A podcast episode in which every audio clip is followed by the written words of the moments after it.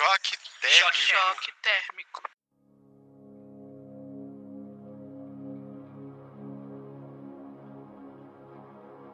Podcast Choque Térmico. Eu sou o Cássio, aquele do Twitter, arroba Cássio Gabriel X. E aí, galera, aqui é Taines, mais conhecida como Tai. Você pode me encontrar no Twitter pelo arroba Tai. Oi, gente, aqui é o Leandro, também conhecido como Levi. Vocês podem me achar em todas as redes sociais, principalmente Twitter, como Levi Talk. L-E-V-V-I-T-A-L-K, tudo junto. Sigam lá.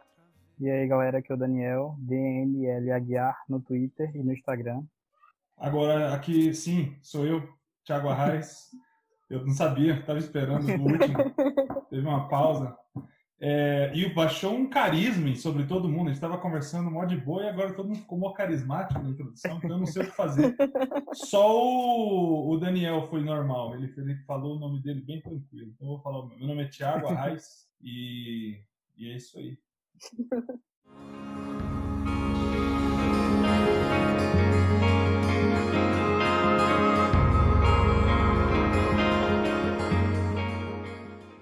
episódio 9 do podcast Choque Térmico, podcast da ICGF. Hoje, com uma participação bem especial, como todo mundo já notou, até porque para esse tema a gente não poderia chamar outra pessoa. O tema que a gente escolheu é a fé inabalável que se abalou.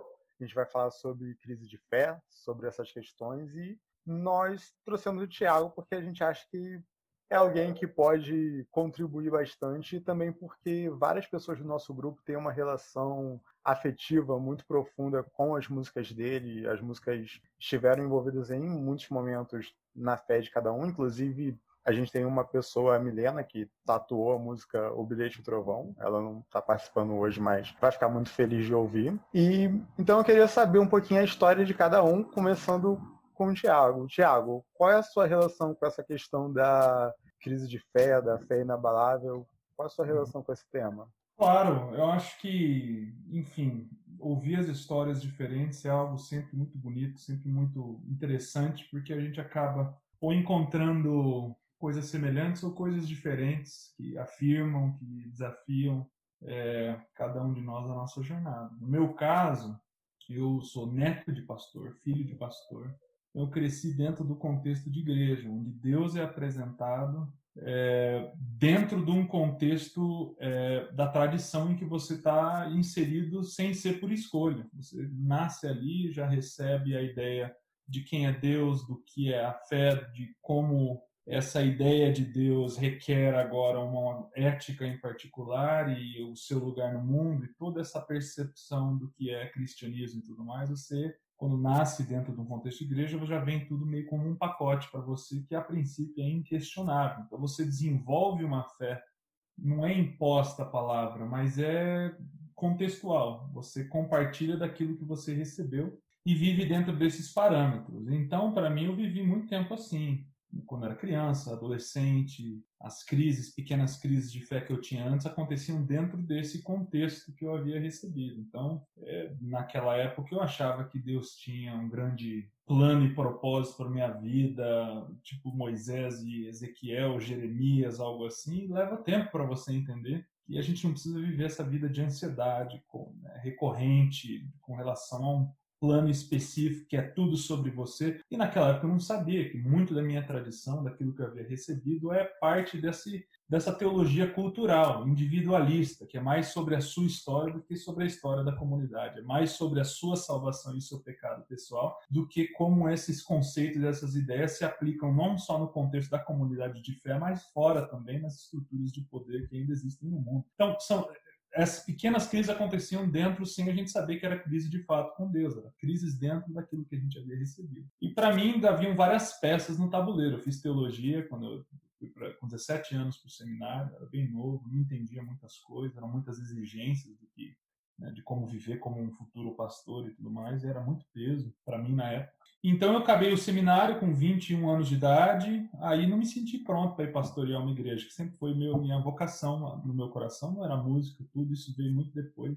É, minha vocação sempre foi ministerial, pastoral. Só que eu não me senti pronto com 21 anos de idade e com pouco treinamento teológico que eu senti que eu recebi no bacharelado, que eu poderia fazer isso. Então eu fui para os Estados Unidos fazer mestrado e voltar, acabei ficando para o doutorado, então acabei oito anos estudando, estudando teologia. E lá nesse processo de ler Antigo Testamento, Novo Testamento, de estudar filosofia também nesse período de mestrado, doutorado, ali realmente o teto caiu, a estrutura abalou por completo e começou um processo de desconstrução. Tudo meio que coincidiu no mesmo, no mesmo tempo. O que eu estava lendo dentro da filosofia e fora, aquilo que eu estava vivendo, a minha esposa tinha perdido é, gêmeos na época, que estava grávida né, de gêmeos, perdeu. Então foi, foi meio que uma desconstrução completa de poder assim tirar a cabeça de dentro d'água e observar um pouco de fora, assim, de dentro do contexto, cara, qual é o sentido de tudo isso daqui?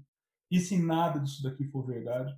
Então eu fiquei, entrei num, num, momento meio que de um colapso. Muitas das músicas que eu escrevia, do Mais, e todos os álbuns em seguida, surgiram desse período para cá, entendeu? Dessa, dessa desconstrução, de eu tentar processar e entender o que estava acontecendo dentro de mim, na minha fé e tudo mais. É, sem saber que isso ajudaria muita gente depois, mas foi o processo, a maneira como eu tentei lidar com aquilo que eu estava vivendo. Aí voltei para o Brasil depois de terminar o doutorado, e em vez de me darem matérias de Antigo Testamento e filosofia, que eram minha área, me deram Evangelhos e Paulo. Aí eu voltei, depois de muito tempo, para sentar e ler com calma Evangelhos e Paulo e tudo, e ali acabou. Ali o chão, perdi o chão, perdi tudo, entrei em depressão, porque realmente eu me confrontei com aquilo que antes era só, né, um, um, não sei explicar direito, é, mas, então, dentro desse contexto, eu escrevi a frase que a gente está discutindo hoje, somente uma fé que se abalou e inabalável é, em outras palavras, a fé dentro daquilo que a gente recebe de tradição e tudo mais, que é, no fim das contas, uma mediação entre Deus e nós, aqui do outro lado, quando aquilo é abalado e você vira e se dá de frente com Jesus, o próprio Cristo, dali em diante a fé se torna algo completamente inabalável. Então, uma precisa ser abalada para que outra surja, renasça e se torne inabalável de dentro dela. Então, uma experiência mais ou menos. Obviamente, tem milhares de, de outras reverberações e desdobramentos dentro disso, mas foi um processo que começou lá nos Estados Unidos, estudando, em todos esses eventos que, que é, nos acompanharam como família e culminando, voltando para o Brasil, dando aula de evangelhos e renascendo de novo é, dentro de um novo contexto, dentro do reino de Deus, onde Jesus é Senhor. E se isso é verdade, então a verdade não pode mais ser privatizada, não pode estar dependente de placas de igreja, de nada. Então, tem muita gente que acha que eu enlouqueci nesse período, mas é, para mim, na minha percepção, é o inverso. Encontrei de novo uma base, um chão, uma âncora da fé, naquilo que de fato é inabalável, que é Jesus e Ele somente. Isso é uma versão miniatura do que mais ou menos aconteceu comigo. Taínes, e você? O que, que você tem sobre o assunto? Eu me identifiquei muito com a experiência do Tiago, porque eu também cresci dentro de uma tradição religiosa, né? Eu sou de uma família tradicionalmente pentecostal e a minha denominação tem muita relação com a minha família, porque quando minha denominação foi fundada no interior, no sertão aqui de Pernambuco, quando os missionários é, dos Estados Unidos vieram para lá, é, a primeira remessa de pessoas, meus avós estavam. Então, meus avós criaram meus pais, meus tios. Aí, toda a minha família, tradicionalmente, é dessa, dessa denominação. Eu, eu sempre fui muito, sempre me senti muito segura dentro desse espaço, porque toda a minha bolha social sempre foi da igreja, da minha denominação. E meus amigos da escola eram amigos é, da minha denominação. Então, eu me sentia muito segura e confortável nesse espaço e imaginava que essas respostas, essas perguntas respondidas, porque eu tinha na minha cabeça que todas as perguntas estavam respondidas por eu estar me sentindo segura, eu me sentia é, completa, satisfeita, em paz. Só que a partir do momento em que eu é, cresci, entrei na adolescência e fui à faculdade, foi aí que meu mundo desabou. Todo o chão de segurança que eu tinha foi desfeita, porque eu percebi que existiam outras formas de viver, outras formas de pensar, de crer, e eram formas que, que tinham lógica, que tinham dinâmicas lógicas, é, que tinham legitimidade de existência. Isso foi muito confrontador para mim. É, meu curso é letras, o curso que eu fiz foi de letras. Então eu não tive tanta, tanto choque em relação a, sei lá, professores falando alguma coisa mas eu tive muito choque em me dar com com outros universos, com outras formas de viver e perceber que essas formas de viver eram formas legítimas de viver, que tinham lógica. Então eu comecei a questionar o meu universo, porque quando a gente vive dentro de uma bolha, é, a gente começa a pensar e a imaginar que tudo gira em torno da, daquela bolha. Então, eu tinha certezas que estavam dentro dessa bolha. Então, a partir do momento que eu percebi que existiam outras formas, eu entendi que eu era mais uma dentro de todas as, as realidades. E quando eu me dei conta dessas outras realidades, eu comecei a questionar a minha. E foi que foi um processo muito pesado para mim, porque eu comecei a me sentir insegura. Eu, eu, comecei a não sentir aquela paz da completude, sabe? E orava e não sentia. É, e comecei a questionar cada detalhe, cada elemento da minha fé, que tinha muito a ver com os fundamentos da minha existência, no sentido de quê? De que a minha fé tinha a ver com a minha tradição religiosa, com a minha família. Então, mexer com esse espaço significaria mexer com tudo que eu entendia como, como eu mesma. E também como fé em Deus, e também como família, e também como espaço de segurança. E foi aí que eu comecei a perceber que quando eu comecei a, a, a, me sentir insegura, quando eu comecei a perceber que o chão era movediço, era areia, eu comecei a, tentar buscar, a, a lutar para ver o que era, o que realmente eu queria, o que era verdade nisso tudo. E eu percebi que depois dessa crise, eu, eu comecei a, a entender que fé não é você se sentir seguro. Fé não é você é, ter os pés numa, numa terra firme, na minha opinião. Fé é você crer, mesmo que você não tenha respostas, mesmo que você se sinta insuficiente em muitas coisas. É, é você não se sentir completo em muita coisa, mas crer mesmo assim. Então, hoje eu percebo que essa minha crise foi fundamental para eu ter paz na minha insuficiência, ter paz na minha incompletude e perceber que Deus é suficiente, apesar de tudo que eu não consigo responder. Essa foi mais ou menos a minha história. Daniel, e você? Conta pra gente. Então, assim como o Tiago e a Thaís, na verdade eu acho que é até um padrão aqui entre a gente, né? É, eu também cresci no meio cristão, né? Sou cristão de berço e de pronto já foi me apresentado também uma cultura, mas principalmente uma cultura triunfalista. Eu acho que foi um, um dos pontos que mais me fez ter crises né, de fé, porque eu me via constantemente batalhando com Deus para obter certas coisas, e isso foi me apresentado muito fortemente, né? Ah, se você quiser obter algo, você vai ter que, né, você vai ter que orar mais, você vai ter que jejuar, você vai ter que esforçar mais para que Deus possa lhe ouvir, para que Deus possa lhe presentear e agraciar, né? É, ao mesmo tempo, foram justamente essas crises, foram justamente essas situações e questionamentos e por que eu não consegui obter o que eu almejava naquele tempo que eu queria que me fizeram fortalecer, né? Foi a liberdade da é, encontrada na palavra, né? Eu me fortaleci na, na própria palavra e isso me fez com que minha fé fosse fortalecida, né? Que eu fosse edificado, basicamente isso. Eu acho que todo mundo aqui tem uma realidade semelhante de ter sido criado dentro de um ambiente religioso e recebeu aquelas ferramentas daquele ambiente como se fosse toma aqui sua caixinha para você interpretar o mundo. A partir disso aqui, você tem todas as respostas. E um belo dia você descobriu que aquilo tudo era uma parte e não era o todo. Leandro também viveu isso, né? Diga. Sim, sim, foi, foi bem a mesma coisa. Eu também venho de uma família pentecostal, família toda evangélica por parte da minha mãe. Eu tenho uma tia pastor, um tio pastor, minha mãe é diaconisa, então assim, é... e comigo eu costumo falar que a experiência que muitas pessoas passam na faculdade, eu tive no ensino médio, porque eu fiz ensino médio no Instituto Federal, que é os antigos Cefetes, eles são um ambiente universitário, porque você tem ensino médio, técnico junto com superior e pós-graduação. Então, com 15 anos de idade, foi quando eu comecei a enfrentar algumas questões por conta daquele ambiente que eu estava. E tem um fato, inclusive, que até os 14 anos de idade eu não sabia que existia ateu. Eu não sabia, até os 14 anos de idade, que existiam pessoas que não acreditavam na existência de Deus. Na minha cabeça só existiam pessoas que seguiam outras crenças, ou que, sei lá, estavam tipo. Eu, eu não tinha essa noção, e eu lembro até hoje, tinha uma comunidade no Orkut chamada Jesus Devia Ter Apanhado Mais. Era uma comunidade que a galera ficava debochando de crentes, né? Aí eu descobri essa comunidade, eu fiz um post lá, é, tipo assim, criticando a galera e tal. E isso resultou em um dos membros da comunidade me mandar uma mensagem no Orkut, né? E, tipo, falando um monte de coisa. Ai, não existe Deus, não existe céu, não existe inferno, não sei o quê. E, tipo, aquilo meu mundo caiu, assim, tipo, quando chegou aquela mensagem dele. E foi um rolê tão pesado que, que eu me senti mal, assim, na hora. Eu até pedi minha mãe pra orar por mim na hora, eu lembro disso até hoje, assim. E desde então, eu posso dizer que isso inaugurou uma fase de muitos questionamentos, que a partir daí eu comecei a me envolver em muitas discussões de fé e, na época, Yahoo Respostas bombava, categoria religião e espiritualidade, pra quem conhece aí. E depois, com o tempo, eu fui desconstruindo muito a fé. E eu cheguei a ponto, eu cheguei, eu lembro que o cerne da desconstrução da minha fé foi o problema do mal, né? Que é filosofia, teologia, tentam achar várias respostas.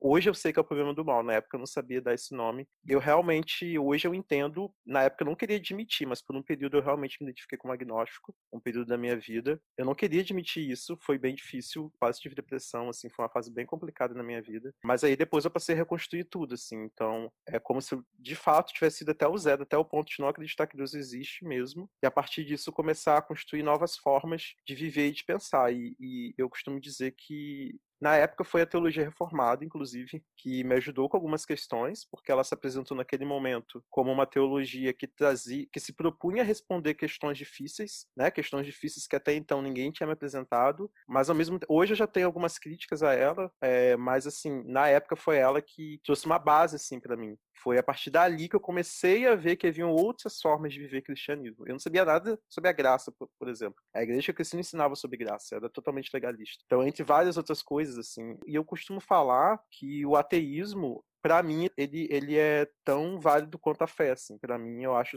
é, bem intuitivo. Né? Para mim, né, isso é minha experiência pessoal, a não fé é muito mais intuitiva do que a fé para mim. Então, para mim, se tornou um desafio. E eu lembro que, inclusive, o que mais me incomodava, e o que ainda me incomoda hoje com alguns religiosos, é quando eles agem como se a fé fosse uma coisa simples, como se fosse uma coisa óbvia. Pode ser para muitas pessoas, mas para algumas pessoas não é. Pode ser um desafio muito grande. Então, assim, é, eu super entendo quem é ateu, super entendo quem é agnóstico. Tinha uma parte da minha vida que eu tinha mais mais amigos ateus e agnósticos do que cristãos. E a partir disso eu fui construindo uma nova, uma nova fé, uma nova perspectiva de vida. E eu lembro que tinha uma época que eu queria muito ser convicto. Eu falava, ai meu Deus, eu preciso ser convicto, eu preciso ser convicto, não sei o quê. E eu lembro que foi até no retiro é, que eu tava orando assim, sobre isso e veio muito forte assim, no meu coração que, tipo, que não era, não era isso para mim, tipo, que Deus tinha um propósito na minha, no meu senso crítico. Ele queria me usar através do meu senso crítico. E eu já tive outros momentos na minha vida que isso se mostrou, assim. Então, eu dialogo muito por igual assim, com pessoas que não creem. E eu me sinto muito mais confortável, assim, nesses tipos de conversa, debates, inclusive, porque é uma coisa muito próxima, assim, é um tema muito íntimo para mim, né? Mas é exatamente isso, assim, isso que vocês falaram, é, eu sinto que a igreja me criou, eu fui criado na igreja, isso é todo mundo aqui, eles dão pra gente um manual e dão pra gente uma realidade de mundo que é muito frágil, que assim que aquilo é confrontado com outras possibilidades, com outras realidades, aquilo pode se destruir, assim, é um baque muito forte, sabe? E se você não tiver, tipo assim, uma boa base, se não tiver pessoas mente aberta na igreja e tudo mais para te segurar, para te ajudar, você vai ficar muito perdido, assim. E eu não digo perdido no sentido de deixar de crer ou querer, mas no sentido de realmente se perder enquanto pessoa, de ficar triste, de ficar depressivo, né? Porque você não se sente seguro nem. Eu lembro que, tipo assim, eu eu não me sentia seguro para virar ateu porque eu tinha medo de depois descobrir que aquilo não era estaria errado, mas eu também não estava satisfeito com a forma que o cristianismo foi apresentado e aquilo assim parecia que não tinha uma resposta boa, parecia que não tinha um caminho positivo, né? Mas graças a Deus, com o tempo a gente foi entendendo mais e é isso assim. A gente mais ao longo do episódio a gente pode ir falando de mais coisas aí. Gente, essa história do Leandro é muito interessante porque é muito parecido com a minha. Vou até trazer algumas coisas aqui que se ligam com a próxima pergunta que a gente vai fazer, porque eu também estudei no Instituto Federal, eu também tive criação cristã, numa denominação tradicional, no qual minha família tem diversos pastores, inclusive fundadores da denominação eram da minha família. E quando eu cheguei no Instituto Federal, eu tive contato com ateus, como o Leandro falou. Eu tive contato com pessoas LGBT, que eu meio que não sabia que existia. Eu existia como uma coisa distante, lá na televisão, mas eu nunca tinha conhecido, tido contato e visto que era um ser humano igual a mim. Nessas crises de fé, o meu processo foi com uma teologia diferente e até curioso, porque foi com a teologia da missão integral. Numa conversa de três a cinco minutos com um professor num corredor, ele me apresentou e só daquilo trazer um mundo teológico novo para mim me trouxe muitas respostas que eu precisava naquele momento. Mas o conflito mais interessante que eu tive no ensino médio foi com um grupo de católicos. Eu fiz amizade com um grupo de católicos, só que a gente começou a debater começou a discutir. E todo dia discutia, e eu argumentava, e eles argumentavam, e eu trazia novos argumentos, e eu começava a estudar para argumentar contra os católicos, eles estudavam. E todo dia, a gente, na hora do almoço, a gente, ao invés de conversar, a gente ficava debatendo religião. Até que um dia me deu aquele estalo, quer saber? Esquece isso pra lá. E os caras são igualzinhos a mim, eles também criaram, foram criados lá, e por isso eles pensam desse jeito. Mas... A, sociedade, a sociedade acha que o jovem quer drogas, baladas. O que Sim, o jovem o quer jovem discutir queria discutir religião. religião. Aí, quando eu notei que eles não eram muito diferentes de mim, que no fundo eles tinham um fundamento muito parecido, nossa amizade se desenvolveu muito mais. Nós tivemos até momentos muito bons de comunhão, de convivência. E eu percebi que o que eu estava defendendo ali talvez não fosse a minha fé, não fosse a fé em Deus. Eu estava defendendo meio que a fé na religião.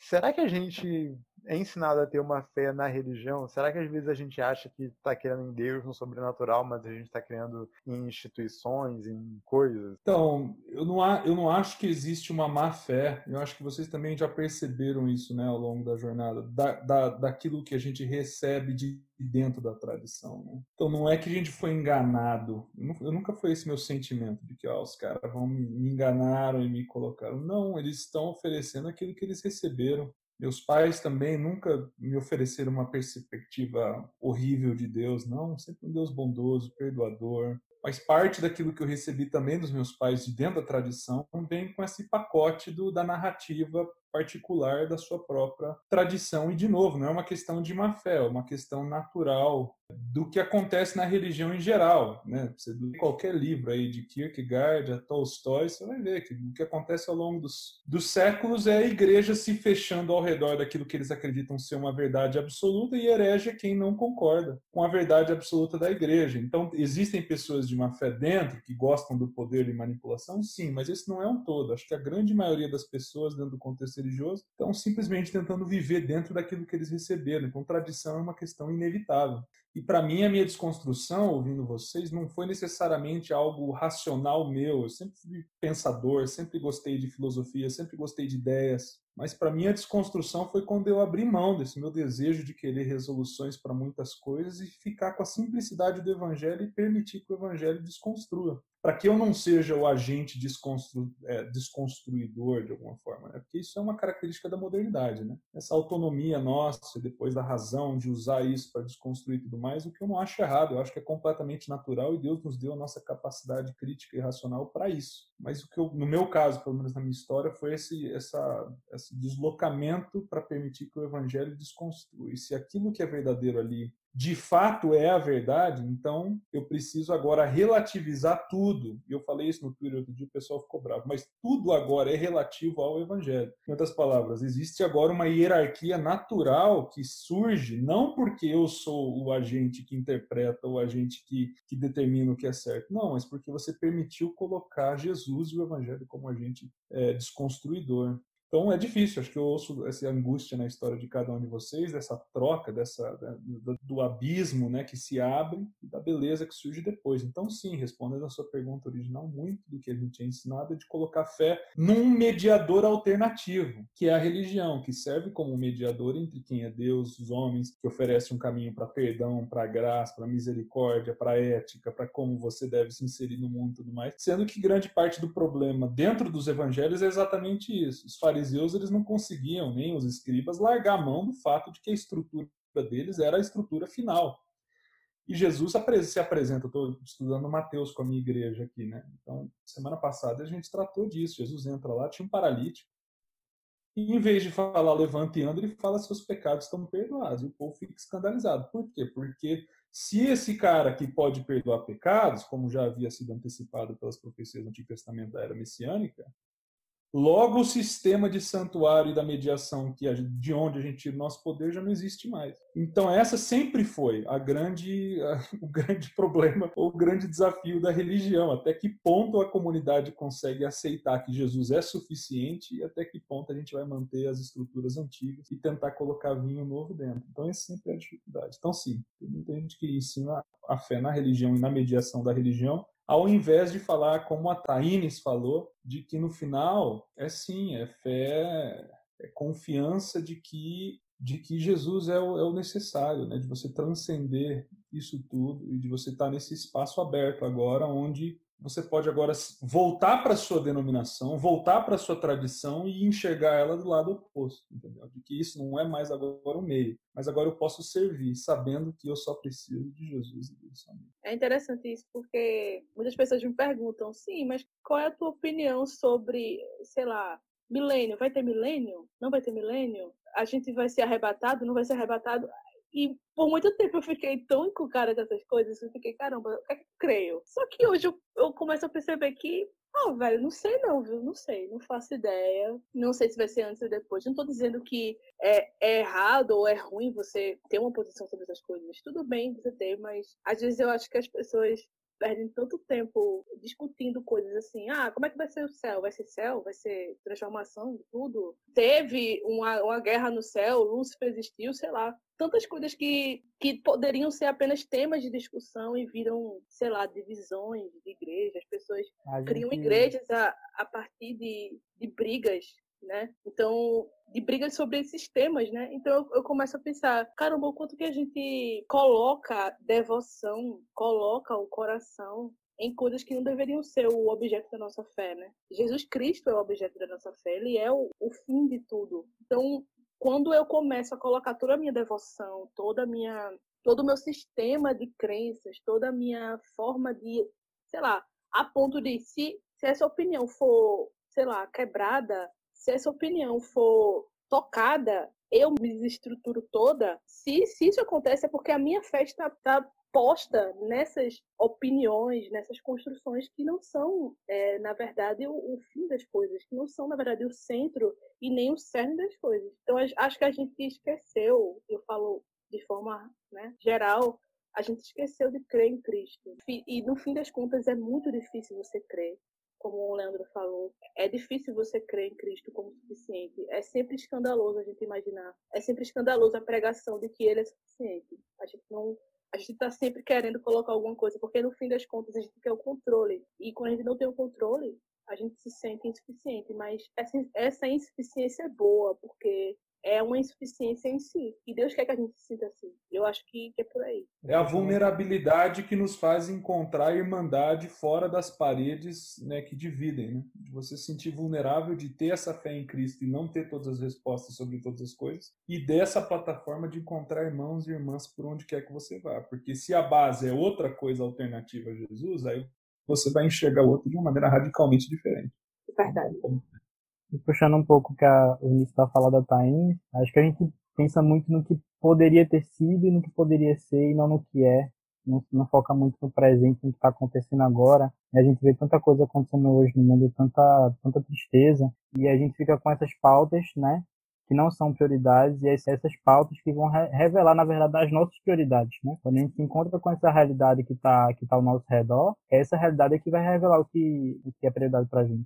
Fazendo um, um, comentário nisso que, que a Thaís trouxe, eu estava lendo até um artigo esses dias que falava um pouco que, que o autor propôs usar um sistema de triagem para questões religiosas cristãs, em que ele define, ele fez um paralelo com a triagem que a gente passa tipo, no hospital, sabe? E ele falou sobre questões de primeira, segunda e terceira ordem, né? E como que isso às vezes varia, né, de, de uma pessoa para outra, mas é, muitas das discussões que a gente vê hoje, elas giram em torno um pouco das pessoas não terem muito bem definido o que para elas é a primeira, segunda e terceira ordem na fé. Então, tipo, é como se na primeira ordem fosse a divindade de Cristo, é, sabe, a, a, a, a, Sagradas Escrituras serem verdade. É o que tem nos credos, né? Primeira é, ordem é o credo. Exatamente, exatamente. E você teria as coisas de segunda e terceira ordem. E várias coisas que são tipo de terceira ordem, ou até quarta ordem, como o autor coloca, vira motivo de divisão, e, e aí a gente vê o quanto que é difícil, é, e aí fazendo um link que o Tiago falou, a gente colocar a fé em Jesus, porque a gente cria sistemas, e isso é uma coisa que a gente faz na nossa vida de uma forma geral, não só na religião, mas a gente gosta de criar sistemas que são limitados para nos dar segurança. Só que a gente, sim, a gente precisa criar sistemas, eles nos ajudam. O problema é que a gente não se abre para questionar essas estruturas e questionar esses sistemas. Então, assim, assim, o fundamentalismo, no sentido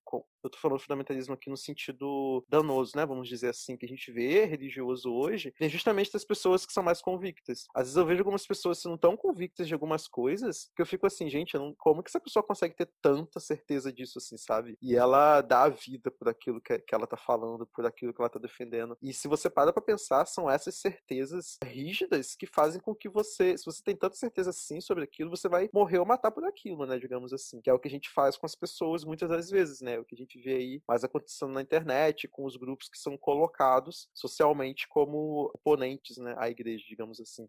É. Mas, por exemplo, Tolstói vai falar que só a elaboração do credo já é o abandono por completo do evangelho. Né? Só para você ver a, a, a, linha, né? Porque daí você coloca algo num pacote, quem crê tá dentro, quem não crê de novo. Exatamente. Tá fora. Então você pega, se for fazer um exercício simples, entendeu? De quais são as prioridades de Jesus? O que ele fazia para que agora a comunidade viva de acordo com isso? Certo? Então, por onde começar? E acho que as cartas de Paulo e o que acontece na igreja primitiva já são reflexos né, interessantes dos primeiros desdobramentos do que era importante para a comunidade. Então, hoje em dia, se a gente fosse perguntar na igreja, ok, vamos estabelecer quais são o, o primeiro escalão que você falou, qual que foi a palavra mesmo? Do... Ordem, eu acho que o artigo usou As ordens, ordem, primeira ordem, segunda, terceira ordem. Então, é bem interessante você começar com uma, fazer uma triagem, por exemplo. Não para eliminar quem não crê, mas só para que esteja claro para a comunidade quais são as prioridades maiores e as menores. Isso já seria um grande exercício. Esse foi o exercício que eu fiz aqui na minha comunidade também, logo que eu cheguei. Assim, quais são as prioridades agora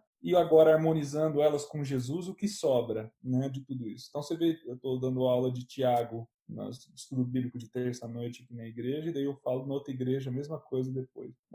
Favoritismo era uma, uma questão de primeira ordem para Tiago. O pobre está em tanto, vocês estão colocando ele lá no canto, o rico entra aqui na comunidade, vocês estão colocando ele lá na frente. Pronto, ele dedica dois, três capítulos. Dentro, dentro desse capítulo, aquela expressão fé sem obras é morta, Abraão faz todo um desdobramento teológico contra o que a gente consideraria, não, beleza, favoritismo, você favorecer um cara que é mais rico, que vai ajudar aqui a igreja, tá tudo certo. Para ele era a primeira ordem, para a gente não é. Então, esse tipo de harmonização é o exercício que a comunidade de fé precisa fazer para que exista futuro. Se existe futuro, ela está nessa habilidade de colocar todas as coisas debaixo do senhorio de Jesus, porque senão aí volta em todas as coisas que a gente está discutindo aqui, com certeza. E essa é a inversão de valores das ordens que você mencionou, Leandro, que eu achei bem legal. E CGF fora de contexto? Não aceitou o nosso fim, tá desesperado falando de mim. Tá me queimando por aí, meu nome na sua boca anda bem docinho. E quem ouve palavra não ouve pensamento, tá se mordendo por dentro, tá se mordendo por dentro. Cara amarrada não apaga sentimento, tá se mordendo por dentro, tá se mordendo por dentro. Eu tô cantando sertanejo. Tá espalhando por aí que eu desviei que eu tô mal.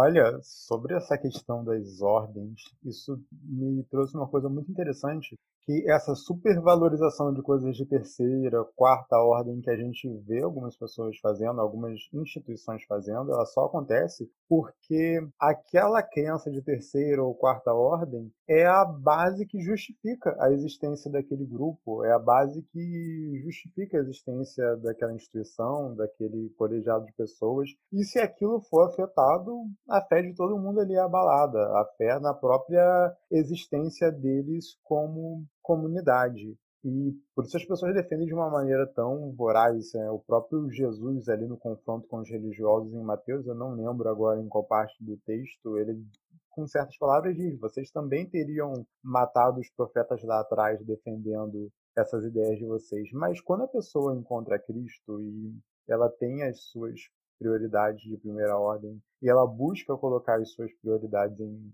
a partir daquilo que Cristo trouxe, eu acho que ela tende a sentir uma falta de senso de pertencimento na tradição onde ela está e também nas outras tradições.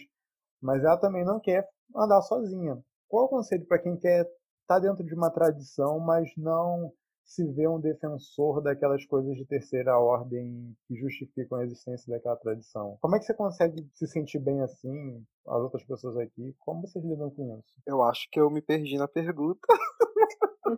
eu, eu até falaria, mas eu não quero, eu quero ouvir vocês um pouquinho. Então, Cássio, eu acho que vale reformular a pergunta. Eu vou reformular a pergunta. Você encontrou Cristo, você tem as suas prioridades de primeira ordem.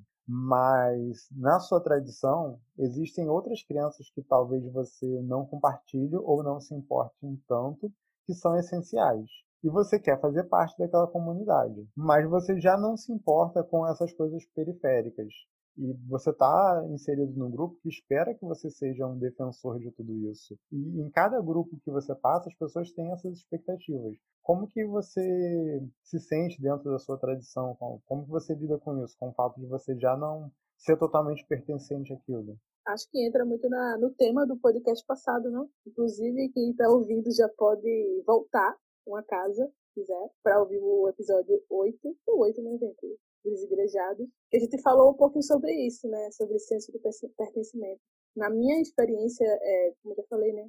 Pentecostal, de igreja pentecostal, muitas questões é, hoje que eu percebo que são questões periféricas são realmente motivos de, sei lá, reuniões de ministério. Pastores fazem reuniões de ministério, reunião com a igreja toda para definir, para falar sobre coisas assim que geram brigas na igreja, que são sobre coisas muito periféricas. E eu acho que tem questões até que nem entram nas questões de quarta, quinta ordem. Nem deveriam existir na ordem, mas que viram motivos de, de briga, sabe? E que na, na cultura pentecostal existem muito, muitas, muitas dessas questões. Na minha experiência, eu consigo, como eu quero pertencer a uma comunidade, porque eu, eu sei que a igreja existe na comunidade, que não é sobre eu, não é sobre mim, no caso, não é sobre é, questões individuais. Eu não vou conseguir, eu não vou conseguir sozinha. Então eu, eu preciso de pertencimento, eu preciso de uma comunidade. É, eu estou ali pela comunidade. E é, é, é diferente você estar ali pela comunidade e você estar ali como se a comunidade fosse um time de futebol. Eu não estou ali para defender um time. Eu estou ali para pertencer a um grupo e pertencer a um grupo por amar aquelas pessoas, independente de se eu concordo com elas ou não. Independente se essas questões são prioridades para elas ou não. Então, é, eu acho que, resumindo, seria: eu estou ali porque eu amo aquelas pessoas e porque elas são minha família. E mesmo que para elas algumas coisas sejam importantes ao ponto de, de, sei lá, de brigarem entre si, eu estou ali por elas. Então, para mim tem servido muito isso, a paz de estar ali por amar pessoas e não por defender um time. Muito bom. Fazer um paralelo com uma coisa que o Cássio falou no começo, que ele disse que se identificou com uma galera católica da, da faculdade dele e tal. No auge da minha descrença, na época que eu realmente, quando eu estava próximo ali de me identificar como agnóstico, eu estava fazendo meu intercâmbio nos Estados Unidos. Eu morei um ano lá. Foi uma experiência muito interessante, porque eu, foi um ano que eu tive um alívio de uma igreja na qual não me representava mais, na qual estava fazendo muito mal é interessante que eu comecei numa igreja evangélica lá, com alguns colegas, mas eu fiz uma amizade muito íntima com um amigo meu, Josh, que ele é católico. Eu cheguei até numa missa com ele quando fui visitar a família dele. E ele, até hoje, assim, é um dos principais instrumentos de Deus na minha vida, quanto à fé. É, e na época foi muito bom conversar com ele sobre as coisas de fé que eu estava passando e tudo mais. Foi, foi uma experiência muito, muito legal, assim, que sou muito grato a Deus. Eu acho que o, o, o ponto inicial é a gente quebrar, é, não tire minhas palavras de contexto, é, é a gente quebrar essa questão da denominação ou da religião na nossa identidade cristã. Assim. Eu acho que é um processo de você se entender enquanto parte de um corpo, sabe? Que você faz parte de um corpo independente da denominação onde você está, né? E aí, a partir do momento que você cria, isso é um processo muito que eu estou passando recente, de uns três anos para cá, quando você cria um senso maior de eu gosto de estar na igreja, no meu caso, eu gosto de estar na igreja, eu gosto de ir no culto tudo mais, eu gosto de fazer parte da comunidade, no meu caso. Só que eu sei que a minha identidade quanto cristão não está nesse lugar. É, então, tipo, eu estou aqui nesse lugar, eu vou servir esse lugar, eu vou ter comunhão nesse lugar, mas, assim, a igreja de Cristo é algo que vai muito além disso. E eu não posso depender desse lugar, dessa igreja local, para ter a minha relação com Deus. Só que isso é uma coisa muito difícil a gente construir, porque eu cresci numa igreja, por exemplo, que o pastor falava que faltar culto é pecado, que se você faltasse culto, Jesus ia voltar e você ia ficar. E ele fala isso até hoje no culto lá que eu sei. Então, tipo assim, quando você ouve esse tipo de coisa, você vive em comunidades que falam esse tipo de coisa, é muito difícil você desconstruir essa ideia, né? E aí, a partir disso, que a gente cria essa noção, a gente começa a definir, fazendo um pouco aquele paralelo com o exemplo que eu trouxe das questões de ordem, para você, assim. Então, existem questões para a fé, mas existem questões que a gente negocia. Eu acho que isso vale para a igreja, vale para trabalho, vale para relacionamento. Nenhum lugar, nenhum contexto vai nos servir, nos contemplar 100%. Então tem que ter um trabalho de autoconhecimento também, que nesse caso vai vir através do Espírito Santo, de você entender quais são as questões que você pode conviver e quais que não são.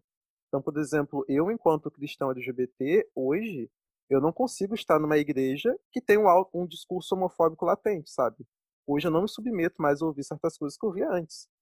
Mas, talvez para outras questões que são menos urgentes, para mim eu já consigo conviver, sabe? Então, eu acho que é uma mistura de ter essa noção do, do ser cristão, do ser da, da igreja de Cristo, ao mesmo tempo que eu entendo que, para mim, que eu me entendo que me faz mal ou não. Porque eu também não vou me submeter a estar em grupos tóxicos, em ambientes tóxicos, né? Da minha fé que vai podar a minha fé em Deus, mas ao mesmo tempo sabendo que eu não vou achar um lugar que vai se encaixar 100% em quem eu sou, né? Porque nós somos seres muito complexos para poder se encaixar em algum meio, seja religioso ou não.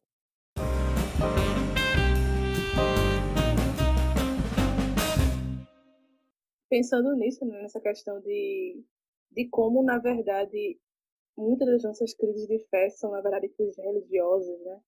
Eu estava pensando muito é, naquele casal que, que é um casal de artistas, né? Eles eram cristãos, artistas. O Gangor, né? O Michael Gangor com a Lisa. Que eles passaram por uma situação muito, muito pesada, assim. Eu fiquei...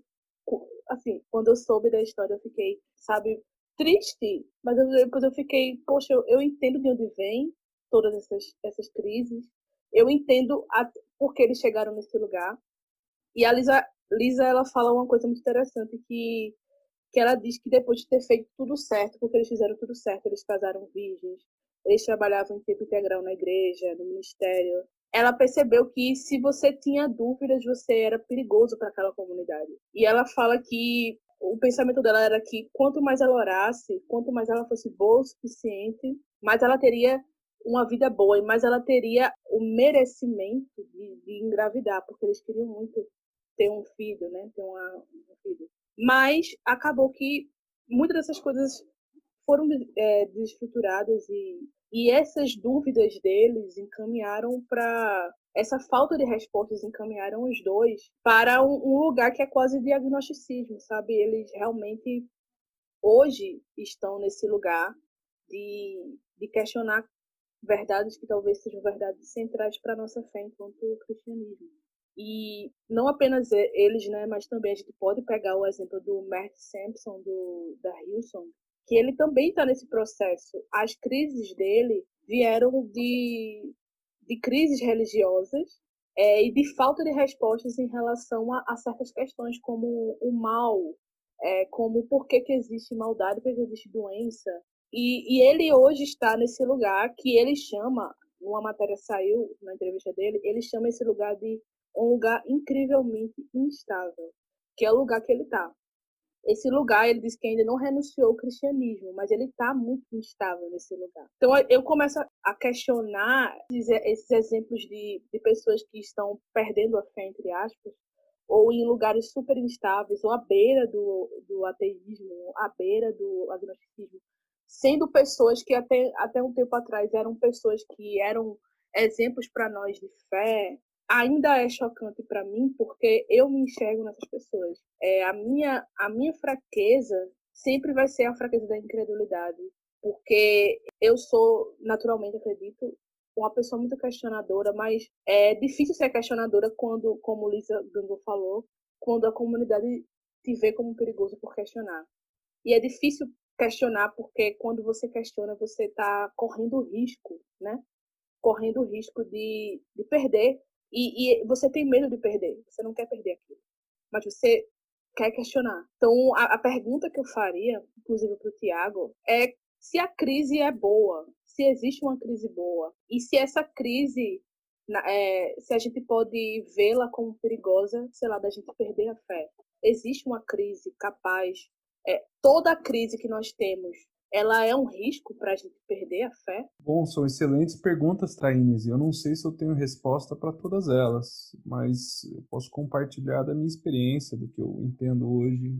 É, eu acompanho também o Michael e a Lisa, gosto muito deles fui num show deles quando eu morava lá em Michigan, estudava lá, gente muito querida. É, e muito sincera quando se acompanha, né? Pela maneira como escreve, pela maneira como pensa. E acho que toda a crise das, que a gente está mencionando agora e a deles também acontece dentro de um contexto religioso. Eles vêm desse contexto evangélico americano, é, determinante, calvinista, totalmente fechado, onde ou Deus é esse ou não tem alguma outra alternativa. Em outras palavras, um Deus que determina bem, que determina mal, que determina isso, que determina aquilo, e você fica preso dentro desse, desse, desse dessa atmosfera é, que para mim é sufocante, seria sufocante. Eu não compartilho dessa teologia, por isso que para mim eu enxergo as coisas de uma maneira diferente. Não significa que é melhor ou pior, mas eu entendo a crise deles, porque o Deus que eles estão reagindo de novo, na minha percepção, não é o Deus revelado em Jesus, é o Deus do evangelicalismo, é o Deus branco, sueco, que já determinou o que vai ser e você precisa simplesmente se adequar a isso. Eu não serviria um Deus desse. Eu teria muita dificuldade e abraçaria o ateísmo com muita alegria. E é por isso que Moltmann, né, que é um autor que eu tenho lido recentemente, ele fala que voltando para o que o Leandro disse no começo, né, de que somente um cristão pode ser um bom ateu, né? Quando você abraça o evangelho de Jesus, você passa a enxergar os deuses alternativos e de como isso não simplesmente não se encaixa. Um Deus revelado em Jesus não se alegra com a morte de gente queimando eternamente. Eu não consigo encaixar essas duas coisas. Isso abala a minha fé? Isso gera uma crise saudável ou não saudável? Pode gerar, mas, de novo, é uma crise dentro do Deus estabelecido pela cultura e a tradição religiosa, que para mim hoje não é o Deus revelado em Jesus. Então, essa foi a grande transição para mim, foi a grande transição, porque antes as crises de fé que eu tinha aconteciam dentro daquilo que eu havia recebido como Deus no contexto da tradição. E quando você pisa para fora e abraça Jesus como agente desconstrutor, e não é mais as minhas perguntas que desconstroem a minha fé, aí tudo é remanejado dentro do tabuleiro religioso. O tabuleiro vira outro. Quando Jesus é base, aí da fé em Jesus, eu não, eu, eu, eu, isso não nada me abala. Por quê? Porque é dessa fé que eu faço perguntas. É dessa fé que eu posso fica confortável em não ter resposta sobre todas as coisas, porque ela surge dentro da única certeza que eu preciso, de que a cruz é verdadeira e a ressurreição aconteceu. Quando chegaram para Jesus e falaram, olha, faz mais sinais. Jesus fala, não, só tem um só, e vai ser o sinal de Jonas apontando para a ressurreição, porque se aquilo aconteceu, acabou. Aí eu posso ter ah, questionamentos, eu posso sofrer, eu posso perder bebês numa gravidez. Eu estava conversando com um pastor amigo meu essa semana aqui da região aqui que também perdeu, escreveu aqui. Eu falei, cara, eu não tenho muitas respostas. Eu posso compartilhar o que eu aprendi, o que eu sofri, o que eu, o que eu entendi na época. Agora, abala minha fé em Deus de forma alguma. Por quê? Porque o futuro foi antecipado no, na cruz e na ressurreição. Então não preciso ter medo. O juízo aconteceu ali. E a notícia é boa né, caiu sobre Jesus e existe graça para todos. E eu estava até escrevendo que eu estava lendo Moltmann de novo na internet agora, e é por isso que a cruz é fora da cidade, é fora dos parâmetros estabelecidos pela religião. É para todo mundo, entendeu? A graça se estende para todos. Então eu não preciso ficar agora em conflito do que vai acontecer e tudo mais. Agora, se eu acreditasse num Deus que determina todas as coisas e eu perdesse dois bebês na gravidez e eu tivesse que experimentar, aí eu teria muitas perguntas. Porque daí, de fato, estou lidando com Deus que é a base da minha fé, sem saber que é, de fato, apenas uma customização de um Deus que é, na verdade, na imagem de Platão e Agostinho, e daí reverberado por Calvino e centenas de anos de, de teologia reformada que eu respeito, tudo certo. Tem gente muito boa, maravilhosa lá dentro. Mas eu não consigo acreditar assim, porque não bate, mais uma vez, com Deus revelado nas Escrituras se eu tirar Platão, Agostinho e Calvino. Virou uma outra realidade. E dentro dessa realidade eu posso experimentar meus sofrimentos, a minha, minha, minhas indagações, o, o fato de eu não saber todas as coisas, porque isso não abala a plataforma de cruz e ressurreição. Nisso não tenho questionamento algum, eu não preciso questionar Deus, o que aconteceu. Ah, o que aconteceu foi a cruz e a ressurreição. Tá, mas e o meu propósito? Meu propósito não interessa. Jesus é, é a vontade de Deus revelada. E a vontade de Deus para mim é para que eu seja como Jesus. Onde quer que eu vá, dentro do contexto católico, evangélico, LGBT, é, é unidade com Cristo, ponto final. Então, dessa base, estou tentando explicar várias vezes para que fique claro não fique ambíguo, da base de Cristo, do sangue, da cruz, da ressurreição, eu posso viver com todos os meus questionamentos, com todas as minhas incertezas, perguntando por que ainda existe mal no mundo e como que a cruz ilumina e esclarece parte do que está acontecendo no mundo. Então, é que a gente não passa muito tempo ali. E eu falo de mim mesmo, a gente prefere respostas rápidas e formulazinhas aí ligando um texto ao outro para me dar um tipo de alento que, obviamente, para qualquer ser pensante não é suficiente. Então, lidar com o paradoxo, lidar com o questionamento na plataforma daquilo que Cristo realizou, tem sido muito mais saudável para mim nessa temporada da minha vida do que antes viver com essas milhares de indagações que chacoalhavam a base da fé, porque eu não sabia que aquilo que eu havia recebido não é Deus, Jesus e tudo mais, é um pacote. Agora, quando você sai de dentro do pacote e abraça Jesus e ele somente, aí mesmo, aí não tem, não tem, já não é mais aí se torna inabalável. Essa é o que eu tentei escrever naquela época. Você chacoalha tudo. E quando só sobra a plataforma de Jesus, aí já acabou. Aí não fica inabalável. E repito, isso não significa que você não pode questionar, que você não pode ter dúvida, que você não pode ficar sem saber. Você pode levantar qualquer pergunta. Agora olhe para Jesus, porque o futuro foi revelado ali. A escatologia, o fim foi revelado naquilo que ele realizou. Agora cabe a nós entrar nesse mundo ou não. Então, para mim, parte dos meus questionamentos não é que eu eliminei e agora eu vivo num mar de certezas. Pelo contrário, eu vivo confortavelmente com as minhas incertezas, porque fé é a certeza daquilo que a gente não pode ver. Então, você vive dentro da tensão e não fora dela. Uma coisa não sei se isso ajuda ou não, falei pra caramba. me, fez, me fez lembrar uma conversa muito interessante que eu tive na época que eu tava que eu fui fazer uma mudança de igreja, né, que foi muito importante no meu processo aí e tal. Aí eu fui conversar com um pastor amigo meu, e ele era da igreja pra onde eu ia, né? Porque a gente não era amigo ainda. E eu falei pra ele tudo que eu tava passando, que eu tava sentindo. Ele falou várias coisas, aí no final ele falou assim comigo, que ele também já, ele já foi ateu um período, né? E aí depois ele virou pastor e tudo mais. Aí ele falou assim, olha, pode ser que daqui a 10 minutos depois que você sair do meu gabinete, eu vou questionar tudo isso que eu te falei aqui. Eu vou falar, mas será mesmo? E ele falou assim, só que, só que eu fiz uma aposta. E eu me comprometi com essa aposta. E aí, tipo, depois de muito tempo, eu fui entender melhor o que ele quis dizer, porque hoje eu entendo, para mim, Leandro Vicente Silva, é muito uma aposta, assim, porque quem chegou a níveis de, de dúvida ou de desconstrução mesmo, de não crença, entende um pouco isso. Porque chega um ponto em que tudo é tão igual, tudo é tão, tipo, tanto faz para você, que você meio que tem que escolher um lado. E aí que vem aquela expressão do inglês, né, leap of faith, quando você dá um salto de fé é quando você literalmente não tem certeza, você literalmente não sabe para que lado ir e você aposta, você se joga. Isso, isso é a fé, né? E você lida com as consequências disso, boas e ruins. É, então, eu costumo falar para os meus amigos ateus que eu tenho plena consciência do que é viés de confirmação, eu tenho plena consciência do que é, é, é histeria coletiva, eu tenho plena de vários fenômenos absolutamente todas as experiências com Deus que eu já vivi, eu sei que existem explicações científicas que eu posso achar para elas se eu quiser. Para tudo isso, para absolutamente qualquer fenômeno espiritual religioso, eu consigo achar boas explicações científicas para isso. Mas apesar disso, eu escolhi crer. E essa fé me move. Então, eu acho que a fé não é quando você tem evidências o suficiente para você acreditar no que está acreditando, quando você tem explicações para as coisas, porque aí não seria fé, né? Tipo, seria evidência, seria método científico, né? ele tem uma diferença importante aí, sem dúvida, entre a fé como demonstração né, e tudo mais, e esse salto que está falando. Que em Kierkegaard não é necessariamente um salto de fé, é um salto para a fé, né? Daí no final, a obra em si do salto é para dentro da realidade da fé. Não é que eu tenho a fé aqui atrás e agora eu vou pular. Eu um Exatamente. Quase quebrei a parada. Mas, mas eu gosto muito disso. Eu gosto muito dessa ideia de que de fato é, é, um, é uma aposta, mas não é uma aposta cega. Você ouviu algo, algo foi revelado, algo foi mostrado sobre a natureza do mundo, a natureza de quem nós somos, e você segue uma narrativa.